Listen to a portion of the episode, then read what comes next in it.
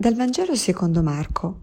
Dopo che Giovanni fu arrestato, Gesù andò nella Galilea proclamando il Vangelo di Dio e diceva Il tempo è compiuto e il regno di Dio è vicino, convertitevi e credete nel Vangelo. Passando lungo il mare di Galilea, vide Simone e Andrea, fratello di Simone, mentre gettavano le reti in mare. Erano infatti pescatori. Gesù disse loro Venite dietro a me, vi farò diventare pescatori di uomini e subito lasciarono le reti e lo seguirono. Andando un poco oltre vide Giacomo figlio di Zebedeo e Giovanni suo fratello, mentre anch'essi nella barca riparavano le reti, e subito li chiamò. Ed essi lasciarono il loro padre Zebedeo nella barca con i garzoni e andarono dietro a lui. Buongiorno e mm, buon tempo ordinario. Eh, oggi infatti è il primo giorno di questa nuova stagione dell'anno liturgico, dato che ieri con il battesimo di Gesù si è concluso il periodo di Natale. E allora, proprio perché siamo nel tempo ordinario, ecco che la liturgia ci presenta un Vangelo dell'ordinarietà, perché qui ci vengono presentati due coppie di pescatori, che sono due coppie di fratelli, Simone, Andrea e Giovanni e Giacomo, che stanno facendo la loro vita ordinaria, stanno in un caso eh, pescando e gettando le reti, nell'altro caso eh, per Giacomo e Giovanni stanno riparando le reti nella barca. E, ehm, però ecco che in questo ordinario della loro vita di pescatori entra eh, in maniera appunto inattesa eh, lo straordinario di Gesù. Allora ecco, questo è un primo insegnamento per noi perché il tempo ordinario non vuol dire che è un tempo ordinario nel senso che non ha nessun valore o che appunto è un tempo di noia, ma il tempo ordinario per il cristiano è il tempo dove lo straordinario di Dio si manifesta e dobbiamo continuare a viverlo. Abbiamo appena concluso lo straordinario del tempo di Natale dove abbiamo meditato, riflettuto per varie settimane proprio sulla, eh, sul mistero dell'incarnazione. Ma ecco, adesso la Chiesa ci invita a vivere questo mistero dell'incarnazione proprio nella nostra storia, quindi a incarnarlo nella nostra vita quotidiana.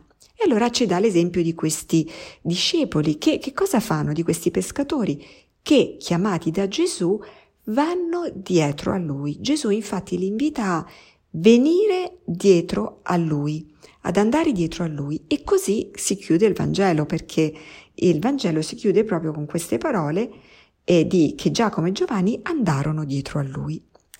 E che cosa vuol dire andare dietro a Gesù? Allora, andare dietro a Gesù vuol dire chiaramente seguirlo e quindi di fatto obbedirgli.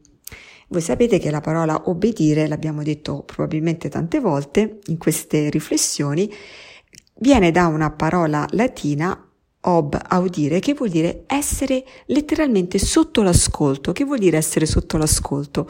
Vuol dire lasciare che ciò che ascoltiamo e ci guidi, in qualche maniera determini un po' le nostre decisioni, la nostra azione, cioè che noi appunto seguiamo quello che ascoltiamo. Allora, chiaramente Gesù è il maestro, quindi è qualcuno che si ascolta. Allora noi sappiamo che l'ascolto di Gesù avviene proprio con quella fedeltà all'ascolto alla parola, che di fatto facciamo ogni giorno se ascoltiamo queste piccole riflessioni, questi sorsi no, di, di acqua viva. E, ehm, però l'ascolto avviene anche proprio attraverso le circostanze della vita.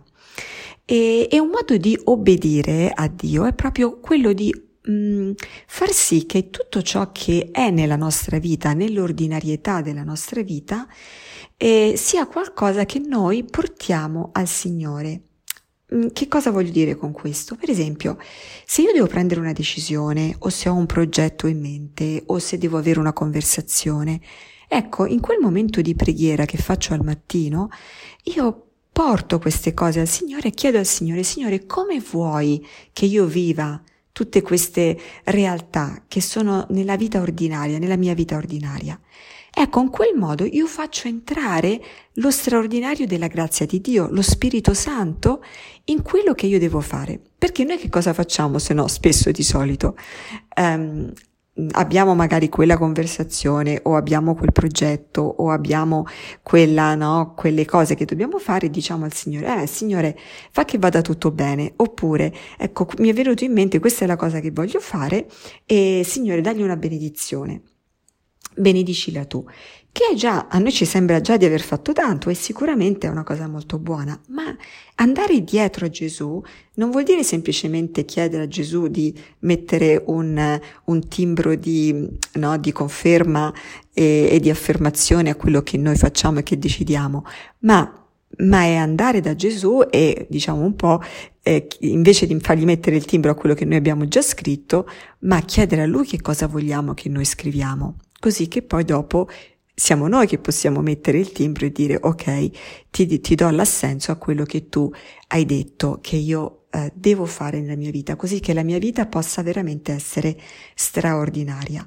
Di fatto, quello l'invito che Gesù fa, un po' anche per incoraggiare i, le, questi pescatori, è vi farò diventare pescatori di uomini, quindi fa entrare nell'ordinario della loro professione qualcosa di straordinario.